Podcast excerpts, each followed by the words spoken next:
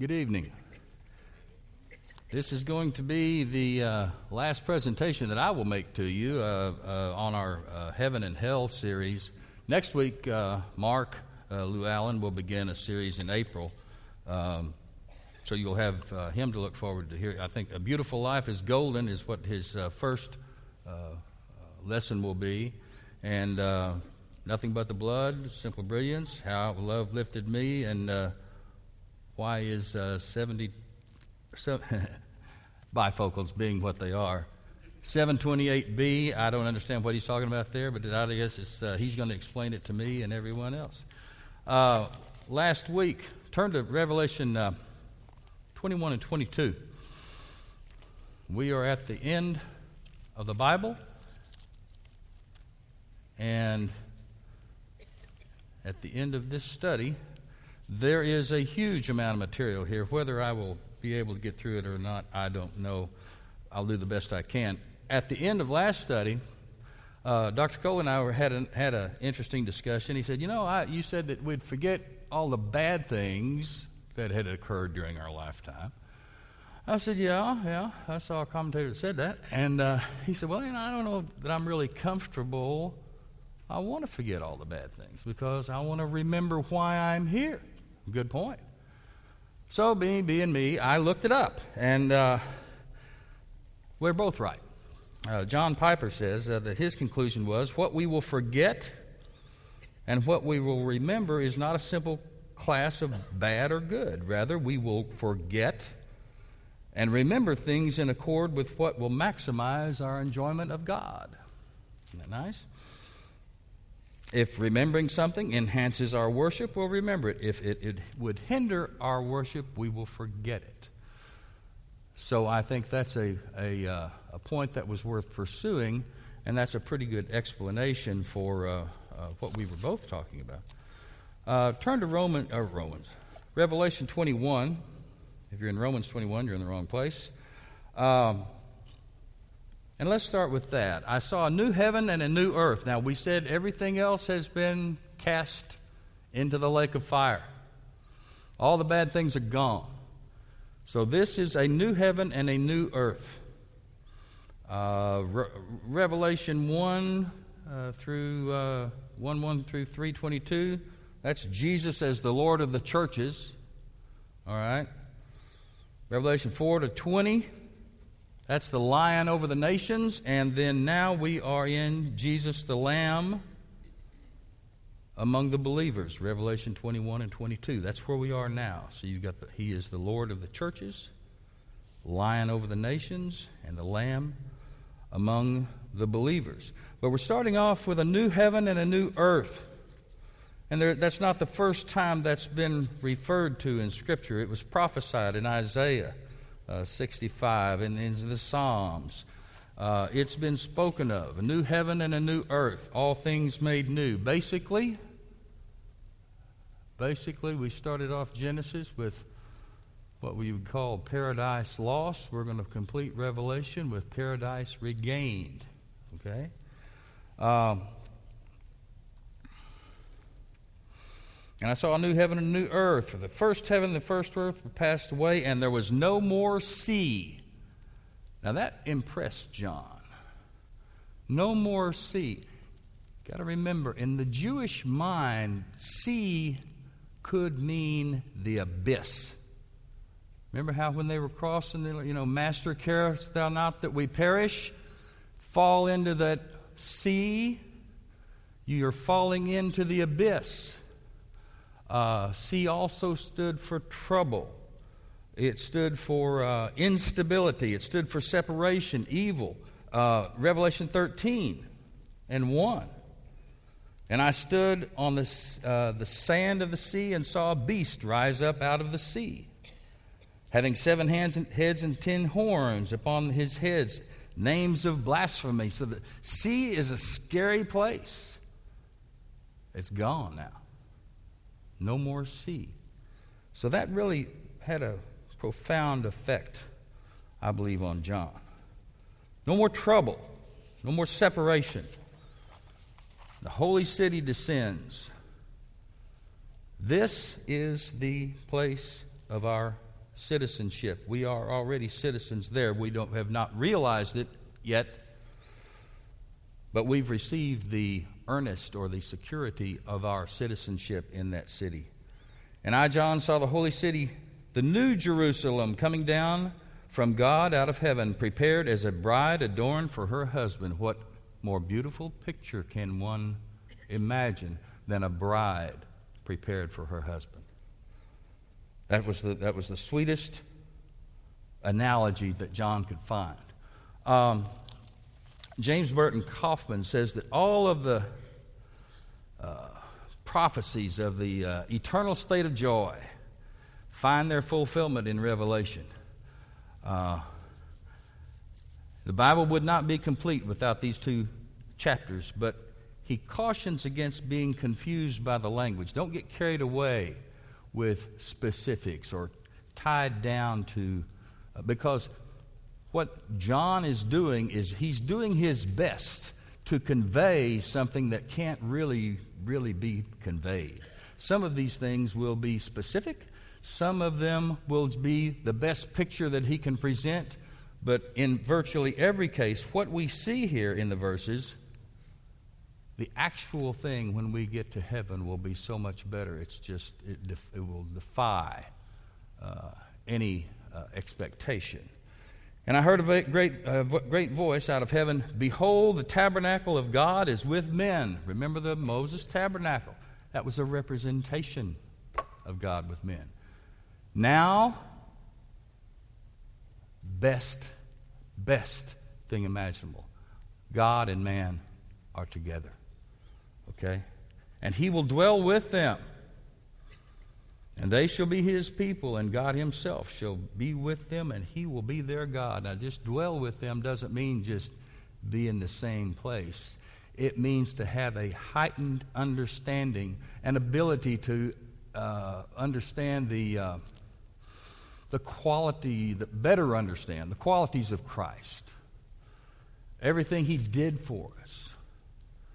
Uh, we'll have a relationship with him that is even better than what was initially uh, there in the, uh, uh, in the Garden of Eden. Now, this is going to be the dwelling place of God. It's where we'll be, the holy city. So, Christianity conveys an image so different than some kind of nirvana where you're out there by yourself. Cities where people live, that's interaction. Okay? And you're interacting with people who you love and who love you. Um, but it's interaction. Purity, sinless, a community of righteousness is what the commentators talk about. Can't be achieved by man. League of Nations was a bust. United Nations is not going to work, and the New World Order ain't going to make it. Okay? Man cannot do it. Only God can create this perfect community of harmony. He will dwell with them, and they shall be his people. One of my favorite old preachers, Charles Spurgeon, says it this way This is the greatest glory of heaven and the ultimate restoration of what was lost in the fall. Quote, I do not think the glory of Eden lay in its grassy walks or in the boughs bending with luscious fruit, but in it, its glory lay in this that the Lord God walked in the garden in the cool of the day. Here was Adam's highest privilege that he had companionship with the Most High. Close quote. That is what we will have in heaven. Not just being there, not observing as spectators, but companionship and interaction with the Most High. And this is His desire, as we discussed last week. He desires it as much or more than we do. And then in verse 4, it's kind of distinguished by what uh, what will not be there? And God shall wipe away all tears from their eyes. And there shall be no more death, neither sorrow nor crying, neither shall there be any more pain, for the former things are passed away. All right? So it's marked by what will not be present. All tears will be wiped away. James Burton Coffman talked about one little girl said, God must have a pretty big handkerchief, you know. As well, there won't be any tears in heaven. Uh, Jeremiah and Jesus wept over Jerusalem. Jesus knew what was going to happen to Jerusalem. What happened to Jerusalem was just indescribable. Uh, after he said, if they do these things in a green tree, what will they do in a dry? Well, Josephus describes what they did in a dry. In a dry. That's why Jesus wept. He looked over and saw Jerusalem. He saw the Romans and what they were going to do, and they were going to starve the city out, and it broke his heart. All of those tears will be gone. All things made new.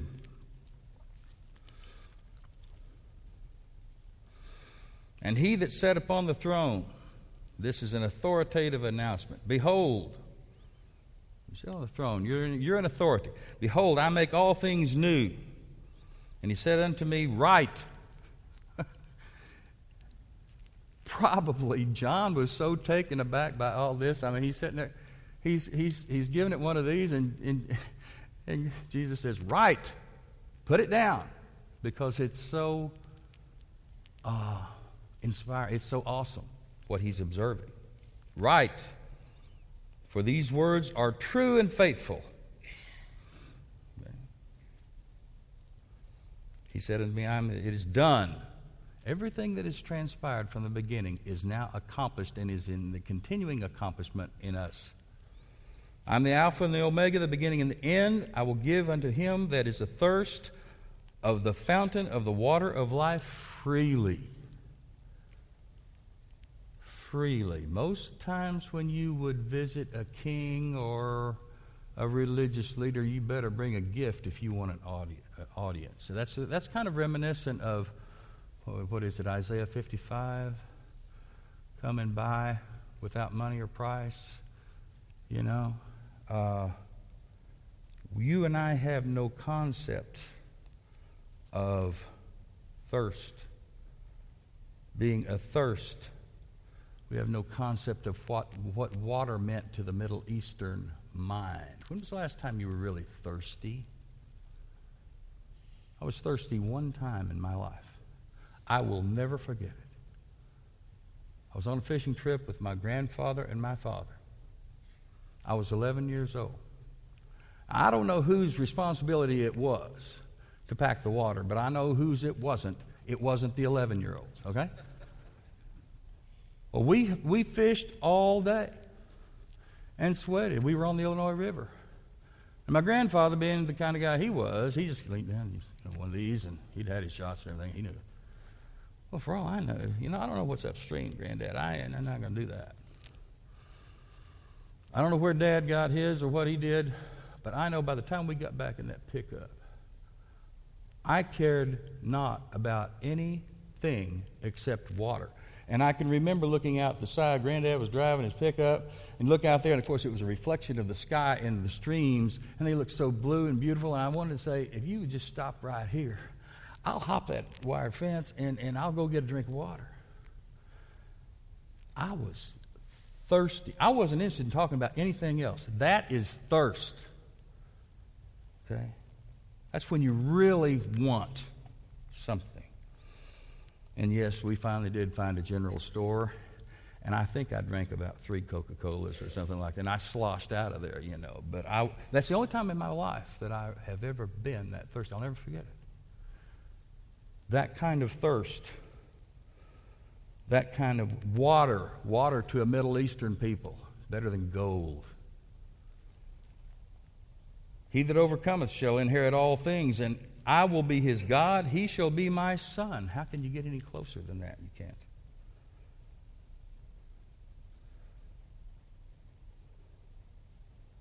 All things new.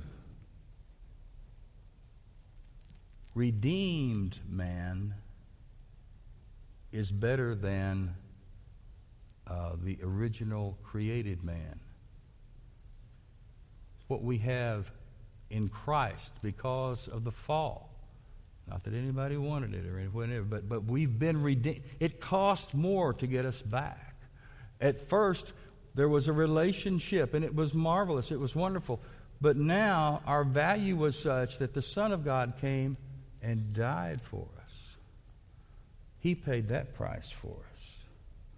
So we have, there's greater value in the redemption story than there was in the original creation story.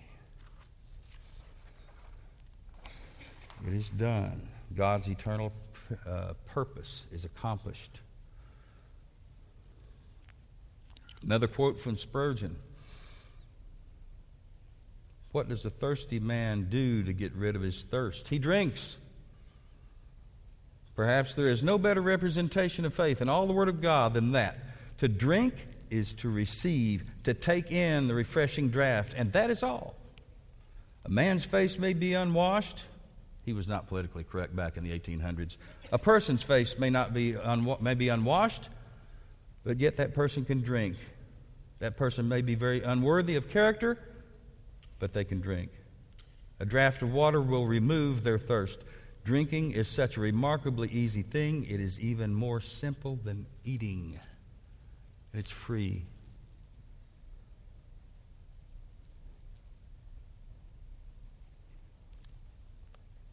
He that overcometh shall inherit all things, and I will be his God. He shall be my son. But the fearful, the unbelieving, the abominable, the murderers, and the whoremongers, and the sorcerers, li- idolaters, liars, shall all have their part in the lake of fire and brimstone, which is the second death. That's already been done away. They've already been cast down there.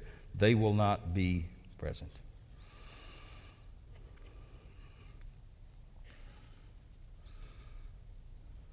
So then the angel shows John the new Jerusalem in greater detail. He does liken there to a, a bride.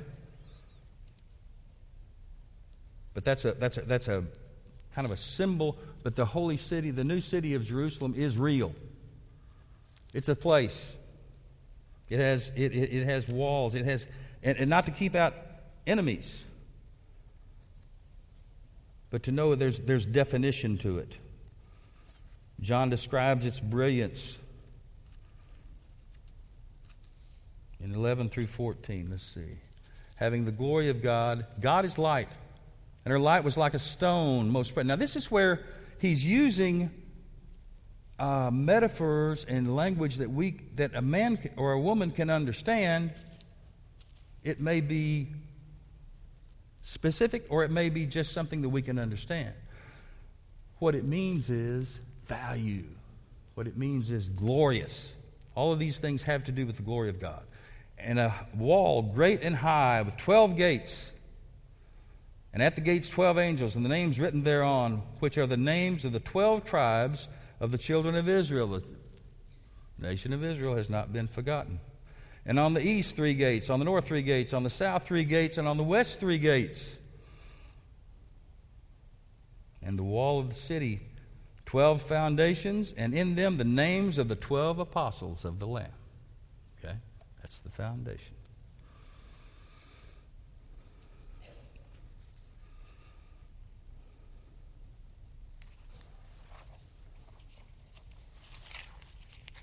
So we're talking about this grandeur.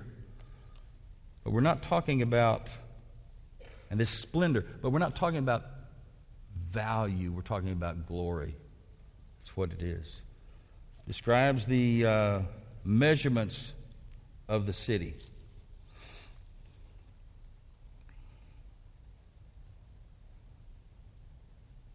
Again, it goes into the foundations of the wall of the city were garnished in all manner of precious stones, jasper. Remember, the high priest had uh, had the uh, what do they call it? The, the, the breastplate that had the twelve uh, tribes of Israel. All of them had stones on uh, on on this breastplate that he wore. Uh,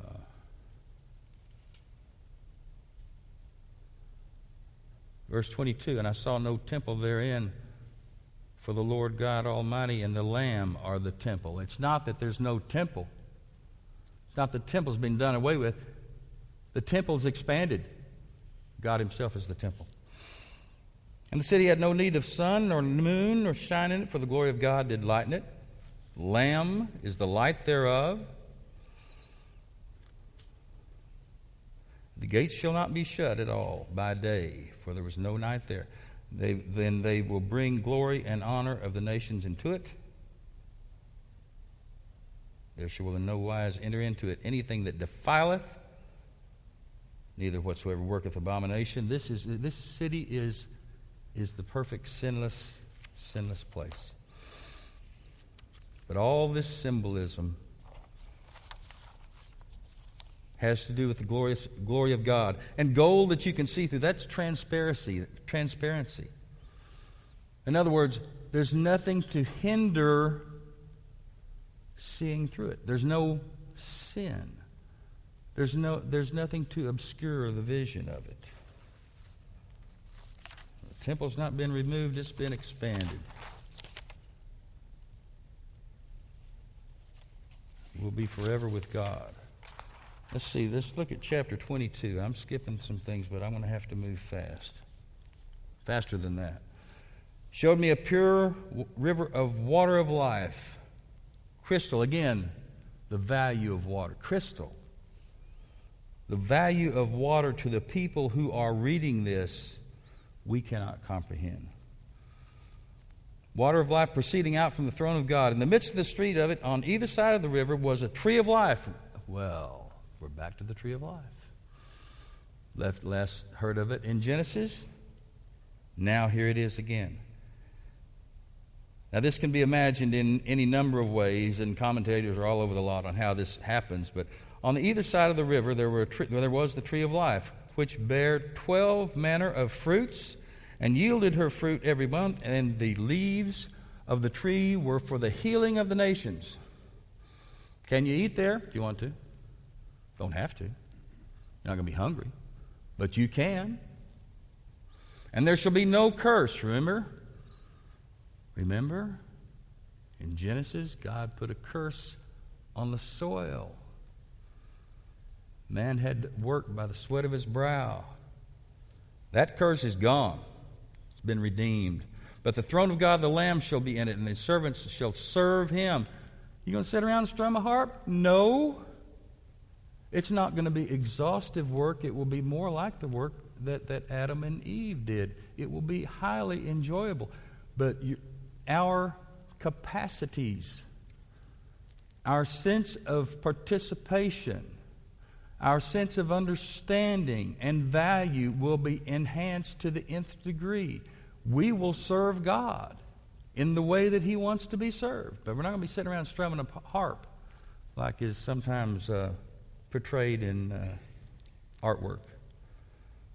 And they shall see his face, and his name shall be on their forehead. What greater joy than to see the face of God? His name on our forehead. That's identification. We, I, he identifies, he condescended to identify with us, Jesus did. Now we are identified in heaven with him. And there shall be no night there, and they need no candle, neither light, for the Lord of God giveth the sun. Lord God giveth them light, and they shall reign forever and ever. He said unto me, These things are faithful and true. And the Lord of the holy prophets sent his angel to show unto his servants the things which must shortly be done. Now, it's going to be when it comes, and, here's the direct quote from the Lord Behold, I come quickly.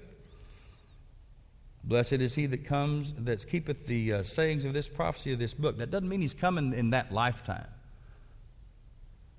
But when He comes, there will be no time to change your uh, lifestyle. It'll happen quickly. That's what it means. And John, closest to the Lord, is overwhelmed. And for the second time, John falls down to worship for the feet of the angel, which showed him these things. And the angel says, uh, See thou do it not, for I'm thy fellow servant. John forgets what he already knows. I mean, he's overwhelmed by this. He falls down to worship the angel. Said, "Oh, you're going to get us both in trouble. You don't worship me. I'm just a fellow servant. Worship God." Okay. In verse 10, it's just opposite of Daniel. In Daniel, it said, Seal up the book. Seal not the sayings of the prophecy of this book, for the time is at hand. Okay? A day is a thousand years, a thousand years like a day, the time's at hand. And this is what I was saying, verse 11 He that is unjust, let him be unjust still. And he that is filthy, let him be filthy still. And he that is righteous, let him be righteous still. And he that is holy, let him be holy still. And behold, I will come quickly. That means whatever you're doing, you're not going to have time to, to do to turn on a dime and uh, say, oh, it's time to repent. Here comes the Lord. There won't be time for that. My reward is with me to give every man according to his work. Does that mean you're going to earn your salvations? Of course not. It means that because of your, your faith, your works will be because of your faith. But you're not going to earn your salvation. I'm the Alpha and Omega, the beginning and the end, the first and the last.